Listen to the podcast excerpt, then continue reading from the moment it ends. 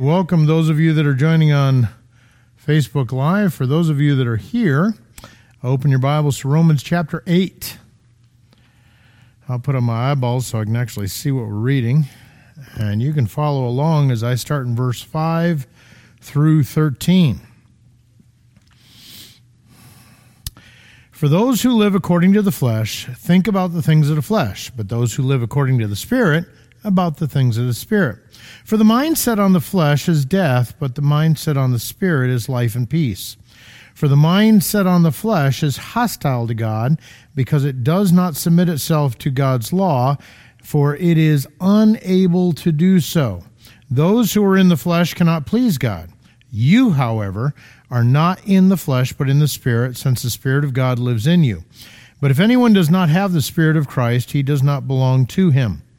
Now, if Christ is in you, the body is dead because of sin, but the Spirit is life because of righteousness. And if the Spirit of Him who raised Jesus from the dead lives in you, then He who raised Christ from the dead will also bring your mortal bodies uh, to life through His Spirit who lives in you. So then, brothers, we are uh, not obligated to live. Uh, to the flesh to live according to the flesh. For if you live according to the flesh, you're going to die. But if by the Spirit you put to death the deeds of the body, you will live. Let's pray. Father, as we come this evening, once again, we thank you for your love, your care, for the things that you have done, and for the fact that you are informing us about them through your word. Uh, as we consider uh, the state of being that we find ourselves in, being in Christ, we're thankful that there's no condemnation, but we do recognize that there is uh, new not only responsibilities, but uh, capacity to fulfill those responsibilities. Open our eyes and our hearts to the things that we need to see here so that we may truly live according to who we are in Christ Jesus. For it's in His name we ask it. Amen. Okay, so this is Life in the Spirit, part two. If you missed part one, you can go back to uh, YouTube in a week or so, look up Edgemont Bible Church, and uh, I'm sure you'll find it. Uh, the Spirit changes our nature and it empowers us for victory. So the Holy Spirit changes our nature. Now, uh, nature is one of those words that uh, you do see in the Bible. Uh, for example, in Ephesians, it says that before we were saved, we were by nature children of wrath. Okay? So what came out of us came from our nature. We were children of wrath, so we acted as children of wrath. When we come into the uh, new covenant as participants, God gives us a new heart, a new spirit. He puts His spirit within us. He writes His laws on our hearts and does things to cause us to walk in His ways. So, in essence, He is giving us a new nature. Uh, before we were twisted away from God, now we are twisted toward God, or if you will, the twist has been straightened. Now, sanctification is the process of getting the lifestyle to match up with who we are. So it may not look like we're twisted toward God or straightened up, if you will, but uh, ultimately that does happen.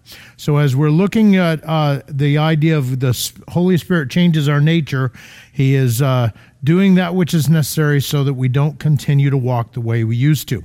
So notice for, uh, verse 5 starts with the word for. It is referring back to verse 4. Uh, notice, um, let me read that for you. Verse 4 says, In order that the law's re- uh, requirement would be accomplished in those of us who do not walk according to the flesh, but according to the Spirit. Okay? So when you're walking according to the Spirit, uh, you are going to fulfill the law's righteous requirements. But what does that mean? Uh, when we look at other places like Galatians chapter 5, we say, Walk in the Spirit, and you will not fulfill the lust of the flesh.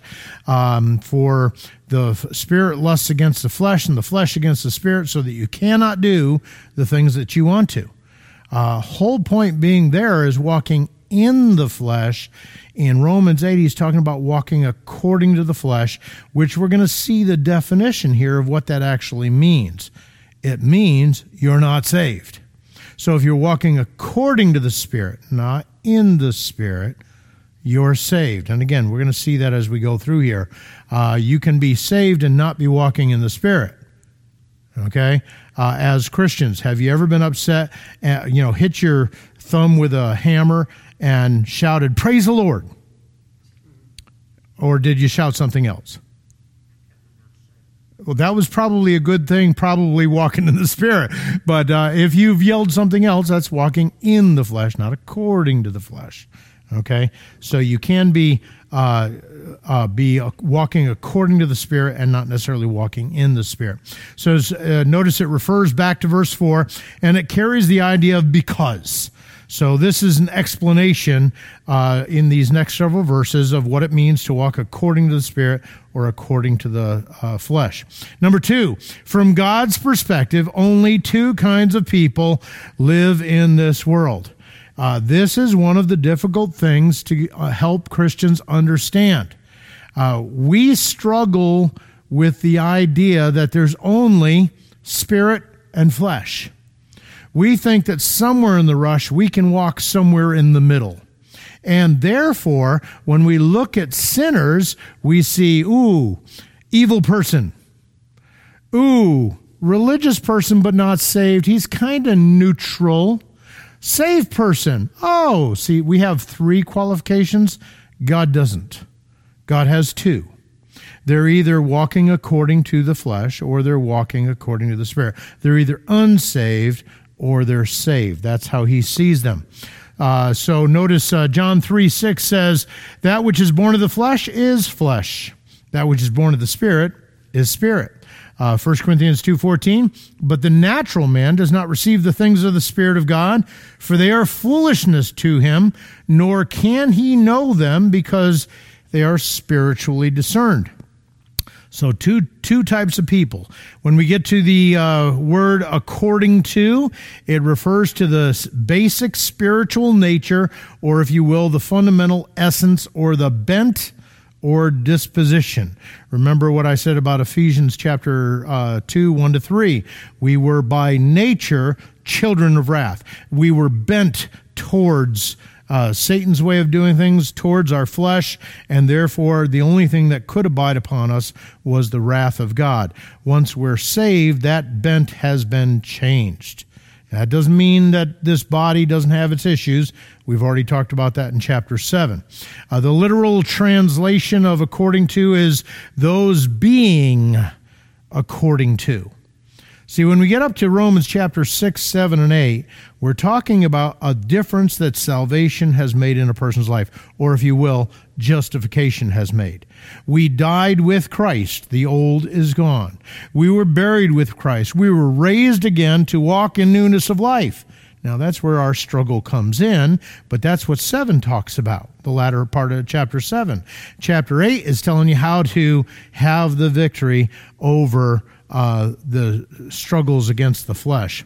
And so that's where we find ourselves at this point. We are those that are a, a being according to the Spirit. So the, uh, it goes on to say they set their minds on. Second Peter 2.10 says, and especially those who walk according to the flesh in the lust of uncleanness and despise authority. They are presumptuous, self willed. They are not afraid to speak evil of dignitaries. See, their mind is set on a certain way of living, and it shows itself in a lot of different ways. The word there in the Greek is phroneo, to exercise the mind, to entertain, to have a sentiment or an opinion, to be mentally disposed, more or less earnestly, in a certain direction. Uh, so the, you, uh, you see again this concept of a bent or a disposition. Number two, it refers to the basic orientation, bent, or thought patterns of the mind. Oh, let me see. How many of you were saved as adults? Uh, a few of us here have been saved as adults. Uh, so, therefore, we had enough time to develop certain patterns of thinking that now, when we look back on those things, we recognize, whoa, we were kind of out there. Uh, we're kind of ashamed of some of the patterns of thinking. And after we got saved, those patterns of thinking didn't disappear just like that, did they? It took a period of time. It took truth washing through our minds and starting to understand spiritual truth before we could learn how to overcome those things. And that's the idea here. We were bent in a certain way, and uh, through uh, being born again, God changes that.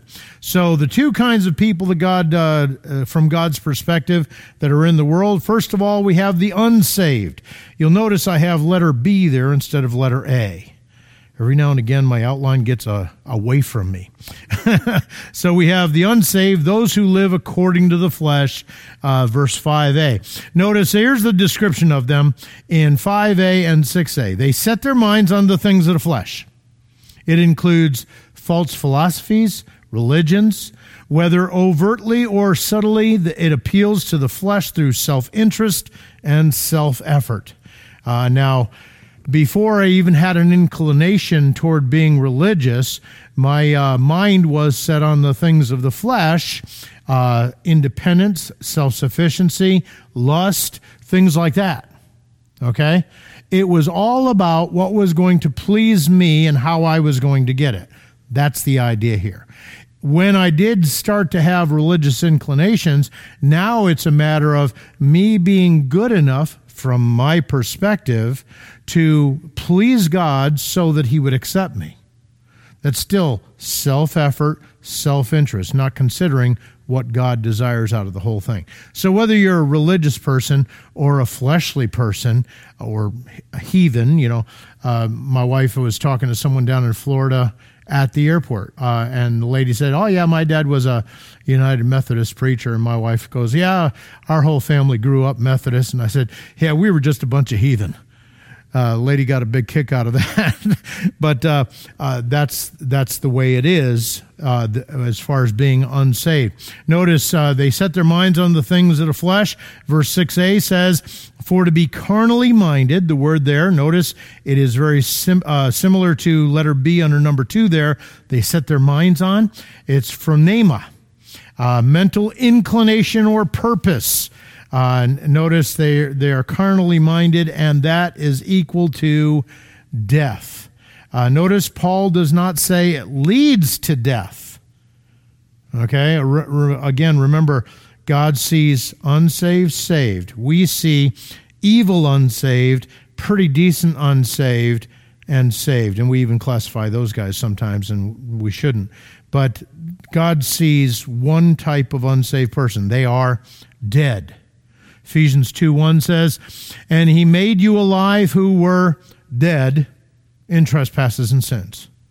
Not dead, but a fairly decent person, not dead and really wicked, just dead.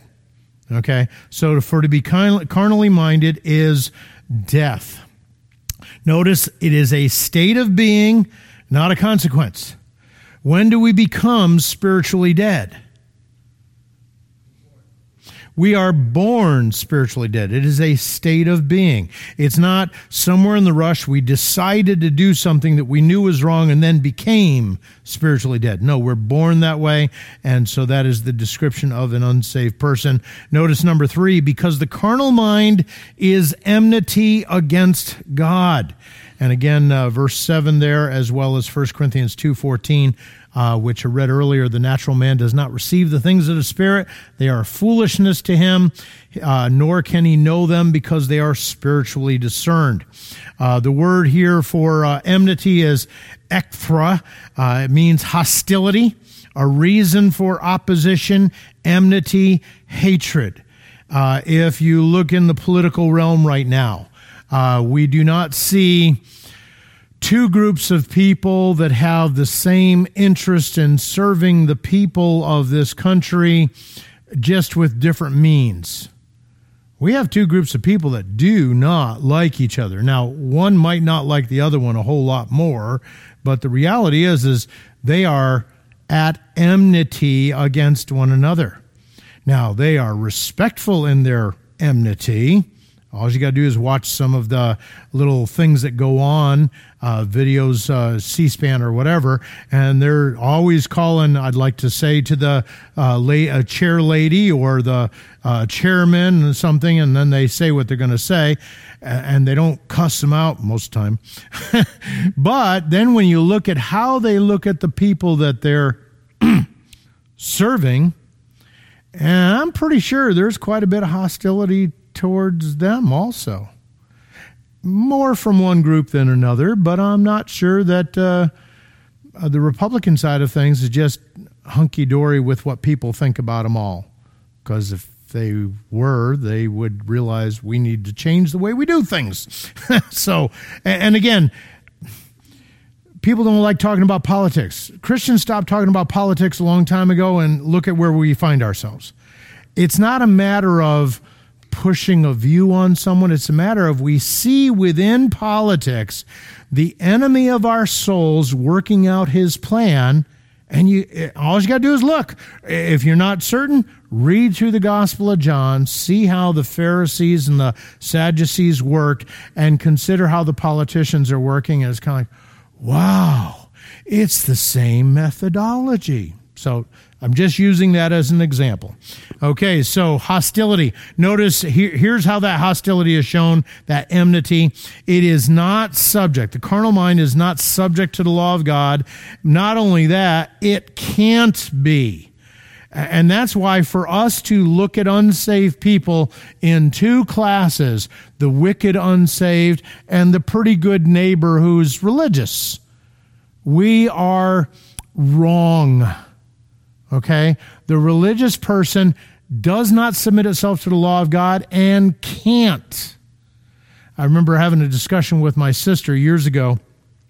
Came home from Brazil because uh, my dad had passed, and um, I stayed with my full blooded sister. And somewhere in a rush, we got into a discussion about God. And she said, Well, my God isn't like that. And I said, Then your God isn't the God of the Bible because that's what he says about himself. And it's interesting, if you go back to the Old Testament, you'll see God rebukes Israel on two counts when it comes to how they viewed him. First of all, they viewed him as being like them. And the second thing was they didn't think they were going to have to give an account. Wow. Um, my sister viewed God as being just like her. And therefore, anything that she was going to decide to do was okay because God would approve because he was just like her. And therefore, wasn't going to have to give an account for it. Whoa. So at enmity against God, uh, it's not subject to the law of God. It can't be. So then, those who are in the flesh cannot, cannot please God. I don't care how religious they are, how devout they are, uh, how, how many good things they can do. I remember years ago when Mother Teresa was still alive, uh, Mother Teresa was looked upon by many Christians as wow, what a great lady, the good work that she's doing out there. She's got to go to heaven. She petitioned the Pope, John Paul at the time, to declare Mary to be the co redemptress of our salvation. Down in Colombia, the country, not uh, Missouri, uh, they actually have a uh, crucifix with Mary on it. Topless, loincloth, uh, crown of thorns. Um, no, uh, I'm sorry. Uh, they cannot please God because they don't have it within them to do so, which brings us to the other kind of people that God views, and those are the saved. No, notice in 5b, those who live according to the Spirit, and it goes on to say, um, on the things of the Spirit. You'll notice I have it in italics there, set their minds on. That's understood in the context. They set their minds on the things of the Spirit. This is the result, again, of this new covenant. Now, I know I've read this over and over and over again, and uh, maybe it's because I'm just enthralled with what God did, what God said he was going to do, and what he's done. Okay, now, he said he was going to do this with Israel. but then he brought blindness to them to bring us into the whole thing. And notice what it says. Then I will sprinkle clean water on you and you shall be clean. I will cleanse you from all of your filthiness and from all of your idols. I will give uh, you a new heart and put a new spirit within you. And I will take the heart of stone out of your flesh and give you a heart of flesh. I will put my spirit within you and cause you to walk in my ways, and you will keep my judgments and do them. So this is uh, we set our minds on the things of the spirit because God has changed that which is necessary to be changed, so that that's what becomes important to a saved person. Uh, notice to be spiritually minded is life and peace in six B. Uh, life because uh, where do we get life from? You know, Jesus said, uh, "I will give them eternal life, and they shall never perish." Uh, now, he also said that he came that we might have life and that we would have it more abundantly. So you can be a born again believer and have eternal life, and you can be a born again believer and experience abundant life. What Romans 8 is trying to get across to us is, first of all, understand who you are because you're in Christ. No condemnation. You're now spiritually minded. You've set your mind on the things of the Spirit, and that's life and peace for you. And it'll uh, go on a little bit more as we go along. But uh, get to experience the whole thing, not part of it. I don't know about you, but as I look back over my 40 years of being saved, I recognize man, there there were years where I was just kind of floating through. I was just gliding. Uh, you know, I was doing the things that Christians do, but I was also not purposely setting my mind on things above. And therefore, I was leaving myself open for deception, for believing lies, and for falling into temptation because of that. What a waste of energy and time. I had eternal life, but I was not experiencing abundant life. And that's what he's uh, called us to do. Okay, so it goes on. But you are not in the flesh, but in the spirit, in verse 9. And again, 3 6. That which is born of the flesh is flesh. That which is born of the spirit is spirit. So you're not in the flesh. Okay? Uh, you're not in the realm of uh, the flesh. Notice he goes on to say, uh, if indeed the Spirit of God dwells in you. The word for dwell there, oikeo, uh, basically, oikos uh, is house. Uh, so you see the idea of to occupy a house, to reside, to inhabit, to remain, uh, to cohabit, to dwell. Uh, he goes on to say, Now, if anyone does not have the Spirit of Christ, he is not his. Okay? Uh, I, I don't know how many young people, having been a youth pastor, how many young people have told me uh, they're going to heaven because somewhere in the rush they said a prayer. Okay? Uh, I remember going to camp one year, Camp Sinago, which is coming up, by the way. Uh, get online, sign your kids up, and all that kind of stuff. Uh, cost two million nine hundred seventy-eight thousand this year, I think, because of inflation. Uh, you'll have to check that out for yourself. But um, I went there as a counselor and thought to myself, this is the only time I'm ever going to get with some of these kids. So anyone that God puts in my view, we're talking gospel. So I started talking to all the kids from good Christian churches about Jesus. I want to make sure that they had all heard the gospel at least once by the time the week was over. If they came to work on canoes or be a part of my team, we're talking Jesus. And um, by the end of the week, I had uh, counselors upset with me because I was causing kids to doubt their salvation. No, I wasn't. I'm just saying if you're depending on the fact that you said a prayer, that's not what saves a person. It is only by putting your trust in who Christ is and what he did on the cross of Calvary. And um, uh, that's when Pastor met me and said, Hey, how'd you like to come over here? And it's kind of like, I don't know. Uh, so, uh, but uh, whole point being is uh, if the Spirit of God dwells in you, That's uh, the proof of the salvation. Uh, it goes on. Now, if anyone does not have the Spirit, he is not his. Notice the opposite reality is stated. He's trying to make it clear. You either are in the Spirit or walking according to the Spirit, or you're in the flesh walking according to the flesh.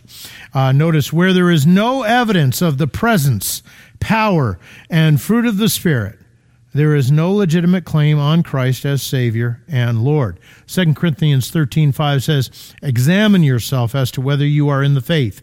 Test yourselves. Do you not know your, uh, yourselves that uh, Jesus Christ is in you, unless indeed you are disqualified? Um, again, Pastor and I have both been preaching this for a while.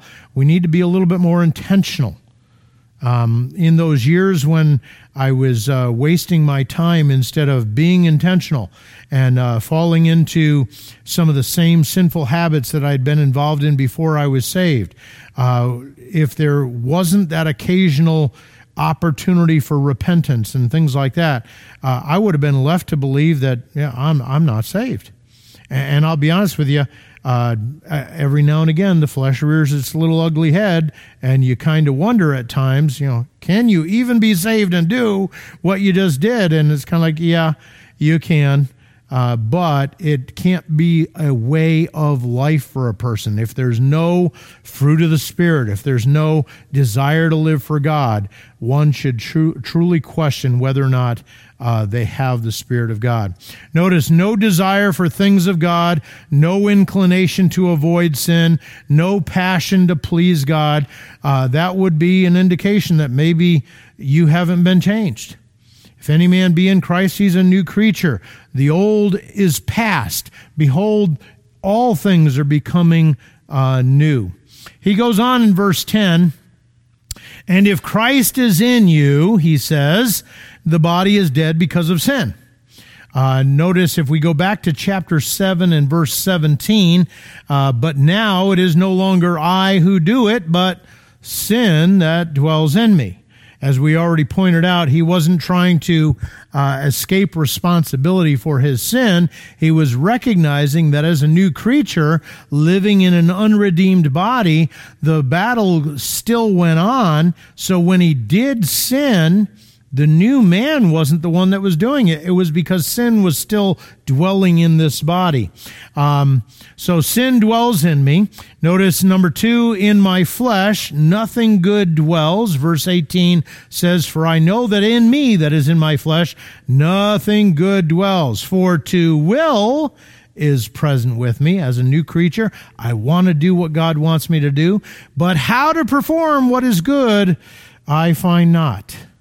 Uh, and again, you'll notice he's not talking about um, the desire. The desire is, I want to do what God wants me to do, but I don't have it within me to do it. And that's why chapter 8 is so important. Uh, we have to understand that it is only through the Spirit. So notice uh, uh, letter uh, number three, a law. In 721, he says, Evil is present with me, the one who wills to do good. And then in verse 23, he finds then a law warring against the law of my mind, bringing me into captivity. So the body is dead because of sin. Or another way of putting it, the, the human body new born again believer living in this human body doesn't have the capacity to produce that which is glorifying to God by himself. But the Spirit is life because of righteousness. If we're going to live as believers in a way that's pleasing to God, we have to be experiencing the abundant life. We have to be walking in the Spirit. We have to be uh, filled with the Spirit. There's a lot of different ways that it says it, but it is through the Spirit that we experience that life uh, because of righteousness. Number five, summing up verses 5 to 10, all done in verse 11, he says, But if the Spirit of Him who raised Jesus from the dead dwells in you, well, Who's the spirit of him who raised Jesus from the dead? Well, obviously it's the Holy Spirit. Acts 2:24, whom God raised up having loosed the pains of death because it was not possible that he should be held by it. Romans 6, 4 and 5. Therefore, we were buried with him through baptism into death, that just as Christ was raised from the dead by the glory of the Father, even so we also should walk in newness of life. For if we have been united together in the likeness of his death, certainly we also shall be in the likeness of his resurrection. 1 Corinthians 6, uh, 6 14. And God both raised up the Lord and will also raise us up by his power and 2 Corinthians 4:14 knowing that he who raised up the Lord Jesus will also raise us up with Jesus and will present us with you. So you see, it is God that is the one that is doing it. Uh, elsewhere, we see that it is the Spirit of God that has been given the uh, the task to do that. But the Spirit of Him who raised Jesus from the dead dwells in you. He who raised Christ from the dead will also give life to your mortal bodies through His Spirit who dwells in you. Now, let's just reconsider verse 10 and 11 together. In 10, we basically saw that the body was dead because of sin. It didn't have the capacity to produce that which was glorifying to God. But in verse 11, he who raised Christ from the dead will also give life to your mortal bodies. So he's going to give that which is necessary so that you can produce that which glorifies God even in this body. Yes, sir. Well, sanctification is the process by where whereby he is making you more like Christ, but the more you learn to submit yourself to that sanctification, the more you're going to be uh, not only looking like Christ, but living the life that Christ has for you, uh, has provided for you. So, Notice the Spirit who gives life, uh, the flesh profits nothing. John uh, 6:63 It is the spirit who gives life the flesh profits nothing the words that I speak to you are spirit and they are life. Now think with me for a minute what does John chapter 6 talk about? John chapter 6 does say that the person who believes in Jesus will have eternal life. And then shortly thereafter, he talks about eating his flesh and drinking his blood so that you can have eternal life. And of course, people have misrepresented that all over the place. But the idea of eating something and drinking something is it becomes a part of you. And when you truly believe, it becomes a part of you. This isn't some intellectual assent where we do church on Sunday mornings. There are plenty of people that come to church on Sunday mornings because that's what you do. I mean, I'm a Christian. You go to church on Sunday mornings.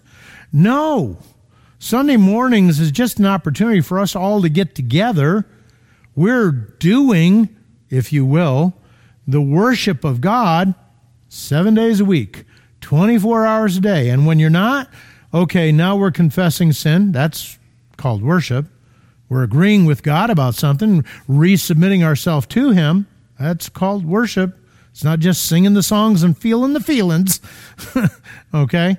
Uh, so, um, let me read on here. The Spirit gives life, the flesh profits nothing. Uh, but notice he also uh, makes us sufficient as ministers. Uh, 2 Corinthians 3 6, who also made us sufficient as ministers of the new covenant, not of the letter, but of the Spirit.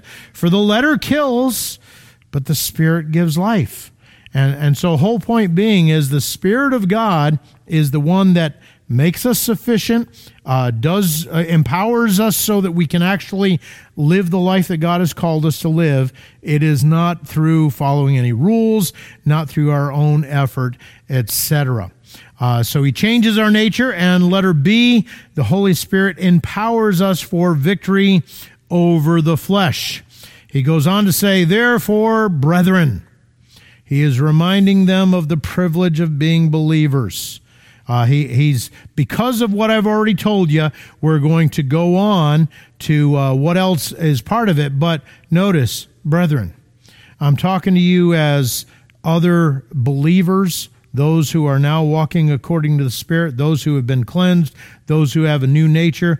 Um, he goes on. Ex- uh, well, I go on. Exhortations and admonitions are based on blessings and promises of God in His Word. In today's day and age, why is the world trying so hard to teach our kids at a very young age all about sexualization? I didn't want to just say about sex because though some may be doing that, they're really sexualizing everything when it comes to our kids. Um, why? Because when you get them pointed in that direction, they're already bent in that direction. The chances of coming out of that, well, it's obviously going to be a work of God, but uh, they they know if if I can get them while they're young. You know, I, I don't know about you, but math, science, history, the good and the bad okay? The CRT, well, I think we should be teaching the truth about the history of slavery. I'm pretty sure I got a pretty good education on the history of slavery. There was a lot of bad, there was also some good. Uh, no, it probably wasn't like roots most of the time, but they did consider them as property. It was wrong. We fought a war, settled it. Now, there's still all kinds of things that go on. Why? Because the heart of man needs changing. Okay? And oh, by the way, the things that are going on happening on both sides of the fence, it's not one side or the other. Um, for a believer, of course, there's no place for any of that kind of junk uh, get over it. So, exhortations and admonitions based on blessings and promises of God and His Word. Notice the pattern for victory. He says, We are debtors. The word debtor there is opheletes, um, an owner, person indebted, a delinquent, a transgressor against God, a debtor uh, which is owed or a, a sinner. Notice we are debtors not to live uh, uh, not to the flesh, to live according to the flesh. Uh, Romans 6, 7 and 6, 14. For he who has died, now he's already said, I think three times in the first six verses that we died with Christ. So he who has died has been freed from sin. It's no longer my master. Verse 14. For sin shall not have dominion over you, for you are not under law, but under grace. Uh, so we see there that uh, uh, we are not debtors to the flesh to live according to the flesh. The word flesh here, uh, definition here would be an ugly complex of human desires, including ungodly motives, affections, principles, purposes, words, and actions that sin generates in the body. Again, there's a law of sin in this body and it generates it still tries to influence. It doesn't have legal right to mandate but neither did the governor. Never mind uh, pretend i didn't say that. Um, but it, it, still does everything it can to influence. So notice uh, to be ruled and controlled by the ugly complex. That's the idea of being of living according to the flesh to be ruled and controlled by that ugly complex. He goes on to say for if you live according to the flesh you will die Galatians 6 8, for he who sows to his flesh will of the flesh reap corruption, but he who sows to the Spirit will of the Spirit reap everlasting life. Um, think with me for just a minute. Jacob. I heard a message here recently by one of the Irish Scottish guys. Uh, wasn't Alistair Begg, it was another one. Colin Smith. He's got two last names. Uh, but he was using this passage and he referred to David and he referred to Jacob. And he goes, You know, whenever you go in a direction that God wants you to go, doesn't want you to go, God always lets that ultimately be what happens to you. So Jacob was a deceiver. And then what happened? Well, he was deceived by Laban. He works for seven years to get little old Rachel, and he got Leah. And then he worked for another seven years to get little old Rachel. And then he worked for him for another 20 years, I think, and changed his wages 10 times. Uh, and then not only that, later on, after they leave Laban in that land and come back to the land of promise, uh, his own kids deceive him, making him think that Joseph had been killed by a lion. And uh, they actually had sold him off into slavery. Of course, it's all found out, but notice he sowed the flesh and he, he reaped what he sowed. Uh, David did the same thing uh, with his sin with Bathsheba. He ends up uh, committing adultery, uh, killing uh, Uzziah, uh, lying about it for at least nine months. And then he gets really angry once he's told a story about someone that did something similar. And Nathan says, You're the guy. At which point he loses the baby. His daughter is raped by his half uh, brother the half brother is killed by the daughter's full brother. Then that brother dies. Four others are destroyed because of David's sin. He, got it back. So you reap the corruption of sowing to the flesh. One of the things that maybe we need to be a little bit more intentional about is understanding that if I'm heading in a direction and I know, especially when I know this is not the way God would have me to go, but it's so tempting and you, you believe the lies, it's going to give me what only God can give me. Just understand, you go there and it's going to come back on you. You're going to get it and I, am not saying that God's going to get you. I'm just saying that's how He works it. Uh, your chastisement will be you're going to get of like kind of what you put into it. So therefore, don't put into the flesh, but into the spirit, because you are obligated uh, to live according to the spirit. Um, notice, for if you live according to the flesh, you will die. It is not referring to losing salvation. Uh, if you're not sure of that, go back to the first page, uh, letter A, number two, verse A, or letter A, number one. It refers to the ba- basic spiritual nature, fundamental essence, bent, or disposition. So this is basically saying that an unbeliever is going to be the one that is doing this, living according to the flesh. But if by the Spirit, uh, this is the only source that overcomes the flesh. Remember verse 2, uh, chapter 8, verse 2, it says, Because the Spirit's law, or the law of the Spirit of life in Christ Jesus, sets me free from the law of sin and death. Back there in chapter 7, he talked about that law of sin that was in this body. So he wanted to do right, but he couldn't do it because of this law of sin. And he's saying, You want to know how to overcome that? It's the law of the Spirit of life in Christ Jesus. It is learning how to walk in the Spirit. You're already in, according to the Spirit because you're saved, but now you got to be filled with the Spirit. You got to be, be walking in uh, the Spirit. Notice he goes, But if by the Spirit, the only source and power to overcome the flesh. Uh, and again, remember A, 4A1 through 4. so, 4, oh, that's right at the top of the page there. And if Christ is in you, the body is dead, uh, sin dwells in you, your flesh can't do anything good, there's a law of sin in you, you don't have the capacity to produce that which is glorifying to God.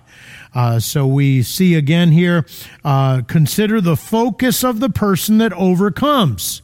Okay, Galatians uh, 5 16. I say then, walk in the Spirit, and you shall not fulfill the lust of the flesh. What's he concentrating on? What's he thinking about? Living in Christ. Uh, 1 Peter 3.15, but sanctify the Lord God in your hearts and always be ready to give a defense to everyone who asks you a reason for the hope that is in you with meekness and fear. What's his focus? Sanctify the Lord God in your hearts. 1 John uh, 4 4.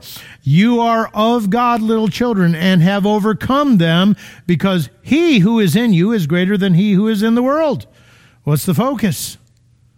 The one that is in me.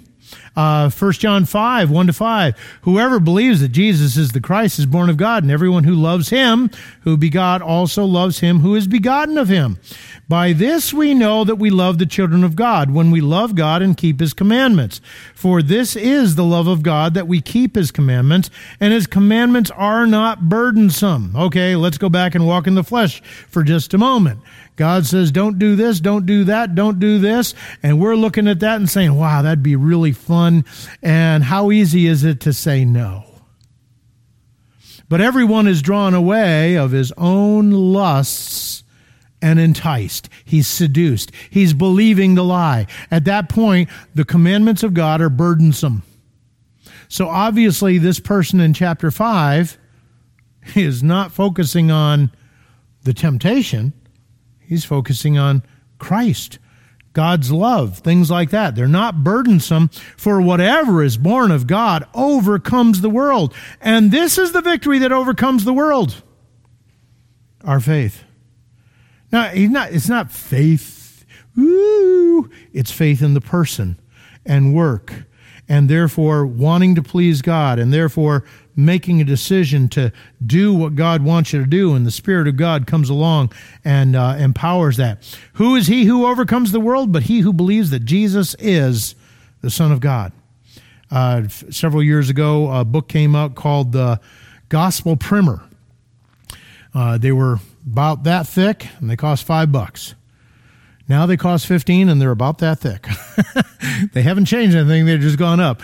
Um, and basically, what the author was trying to say was look, as believers, we need to be remembering, preaching the gospel to ourselves every single day. And I remember hearing a dear sister say, that's just really kind of silly. No, it really isn't. Uh, when I remember what it took for me to be saved, I was agreeing with God. I, I, I couldn't do it. It was only through him. Oh, now there's a lesson that we all as believers can use every single day. Uh, and that's where we find the victory when our focus, uh, when our thoughts are where they are supposed to be. So uh, consider the focus of the person that overcomes. Number two, you put to death. Uh, but if by the Spirit you put to death the deeds of the body, Ephesians uh, four twenty two, that you put off concerning your former conduct the old man which grows corrupt according to the deceitful lusts. Colossians 3 5, therefore put to death your members which are on the earth fornication, uncleanness, passion, evil desire, and covetousness, which is idolatry. So uh, it really does mean that we're saying no, but not just saying, well, you know, I really shouldn't, but we're putting it to death. We're actually doing something so that it doesn't rise up in us. Excuse me. Uh, the word put to death there is thanatou, uh, to kill, to become dead, to cause to be, to put to death, to kill, to mortify. It requires a recognition of sin in our flesh. And again, you go back up to the top of the page. The body is dead because of sin. Sin dwells in me.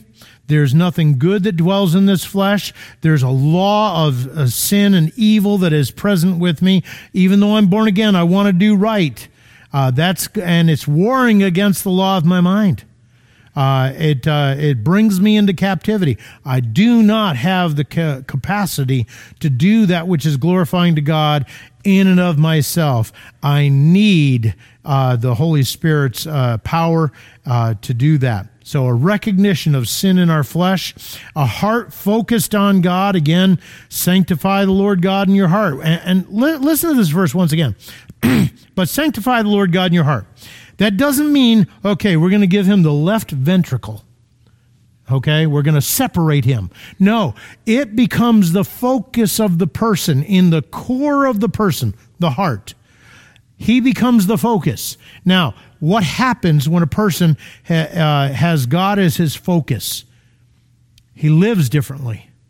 He's empowered to live differently. He wants to please God. He loves the brethren. He even loves his enemies, which I, am still struggling with. I don't have any enemies that I know of, but there's plenty of people out there that I wouldn't mind putting on that list, you know, that kind of a thing. Most of them are politicians, but that's another thing altogether. Uh, but a whole point being is when they become the enemy, I know what my flesh wants to do.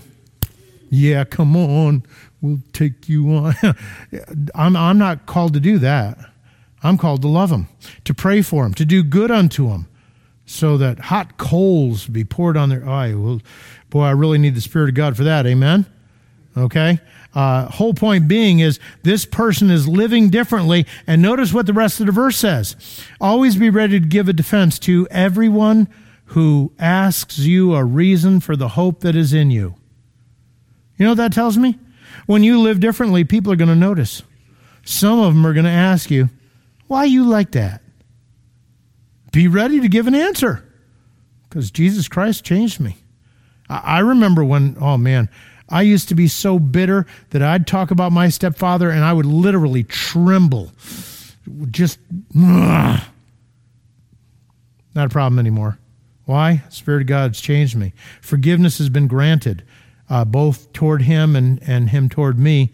Um, because I was a rebellious teenager uh, that he had to deal with. Uh, so, a heart focused on God. Uh, if you're going to put to death the deeds of the body, your heart's got to be focused on God. A meditation on God's word. Psalm uh, 1 2. But his delight, he takes pleasure in the law of the Lord, and in his law he meditates day and night. Uh, verse 3 goes on to say, and he's going to be like a tree planted by the rivers of water. Go down there and mow the lawn there uh, next to the swamp. You see that willow tree and those cypress trees. They're just drinking up that water. They love it. And they're growing and they're, they're getting big, that kind of thing. Um, it also requires uh, a change of mind. Um, Romans 12, 2. Uh, don't be conformed to this world, but be transformed by the renewing of your mind that you may prove what is the good and acceptable and perfect will of God. And, and you see there are other verses there. Please take a look at them. It requires communion with God. Uh, Hebrews 4, 16. Let us therefore come boldly to the throne of grace that we may obtain mercy and find grace to help in time of need. And if you're going to put to death the deeds of the body, it is going to require practiced obedience. When you know this is what you got to do, then you do it. When you know you shouldn't do that over there, then by God's grace, you don't do it. And if you put to death the deeds of the body by the Spirit, he says, you will live. And again, you already have eternal life so he's not talking about eternal life. He's talking about you're going to experience the abundant life. Uh, John 10 10, the thief does not come except to steal and to kill and destroy. I have come that they may have life and that they may have it more abundantly. I don't know about you, but I've experienced being saved, having life. I've experienced being saved and experiencing the abundant life. The second is so much better than the first. The first only brings more problems, more difficulties, guilt, shame, um, regret. The second, there's nothing to be regretted. You live in communion with God. You experience His blessings. You see things differently than you used to see them. Doesn't mean you never complain, but you probably are a little bit more thankful than you used to be. You probably complain less, and you realize, man, we are a blessed people. So I can praise God. Let's pray. Father, we thank you uh, for the things you have done to recognize that we were twisted away from you uh, we were at enmity against you, and you're the one that opened our eyes, changed our hearts, straightened us up, gave us life, and put your spirit within us so that we might actually be able to experience abundant life, communion with you. We thank you for all of that, and we recognize, Lord, that in our day to day, in our sanctification process, there are times when we get to experience that. There are times when we fall on our face. We thank you for the forgiveness that we have in Christ Jesus when we fall. We thank you that we are not utterly cast down because you hold our hand. We thank you, Lord, that you go before us and uh, you walk beside us and you take up our, our backside so that uh, we don't have to worry about attacks there. And Lord, we just look forward to the day when we will actually be able to experience by sight that which we understand by faith now. In the meantime, give us grace to walk in a way that's honoring and pleasing to you, that we may shine as lights in the midst of a dark and perverse generation. In the name of Jesus Christ, amen. You are dismissed. Have a good God honoring week.